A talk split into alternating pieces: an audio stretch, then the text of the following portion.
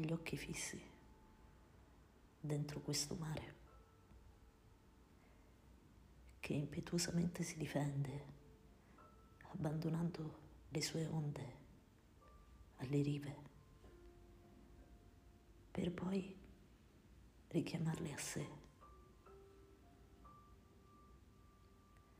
Sento che il suo profumo mi invade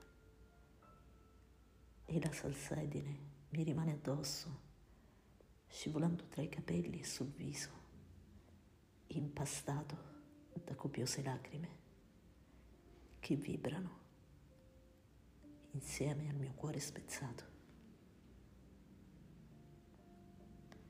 Il respiro si fa sempre più corto, il nodo si stringe intorno alla gola ed il pianto si spezza come quella fune che avrei voluto tendere per salvare almeno soltanto uno di quei piccoli corpi che hai abbracciato. Nelle tue acque si odono mille canti, voci di donne, di uomini e di bambini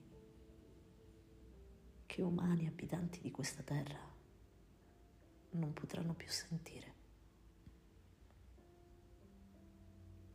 Il loro cuore si è fermato. I battiti che lo abitavano si sono spenti in un profondo vuoto da cui non ritorneranno.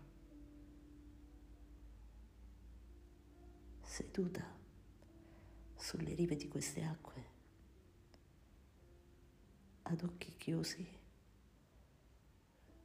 sotto le palpebre pesanti, sento ancora quei respiri. Chissà quali sono stati i loro ultimi pensieri prima di abbandonare le speranze alla morte. Chissà se almeno per l'ultima volta avevano detto ti amo a qualcuno che gli camminava accanto. Da questa parte la vista si sfoca. È impossibile mettere a fuoco ciò che sembra così distante e lontano.